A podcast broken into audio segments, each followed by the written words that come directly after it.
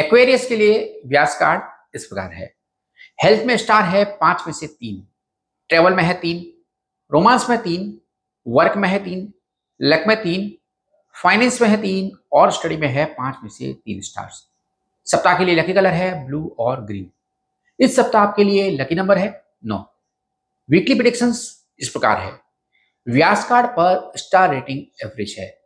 चंद्रमा और बुध के प्रभाव के कारण स्टूडेंट्स इस वीक पढ़ाई पर ठीक से फोकस नहीं कर पाएँगे।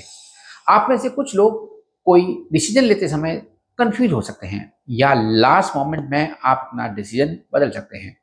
आपको ये एहसास होगा कि ऑफ़िस में लोग आपकी पीठ पीछे बातें कर रहे हैं, लेकिन चिंता की कोई बात नहीं है। मंगल के कारण इस वीक आपको गीले फर्श या चाकू या फिर कैंची जैसी चीज़ों से खतरा हो सकता है।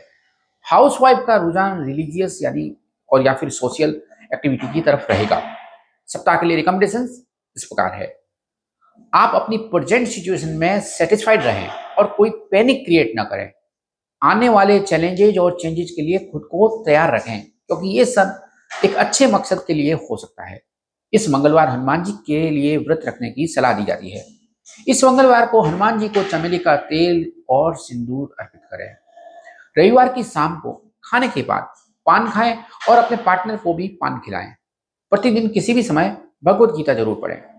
इस वीक आप अपने पार्टनर के साथ कॉम्प्रोमाइज करने में हेजिटेट ना करें और यदि संभव हो तो उन्हें शॉपिंग या फिर डिनर के लिए बाहर लेके जाएँ। Good luck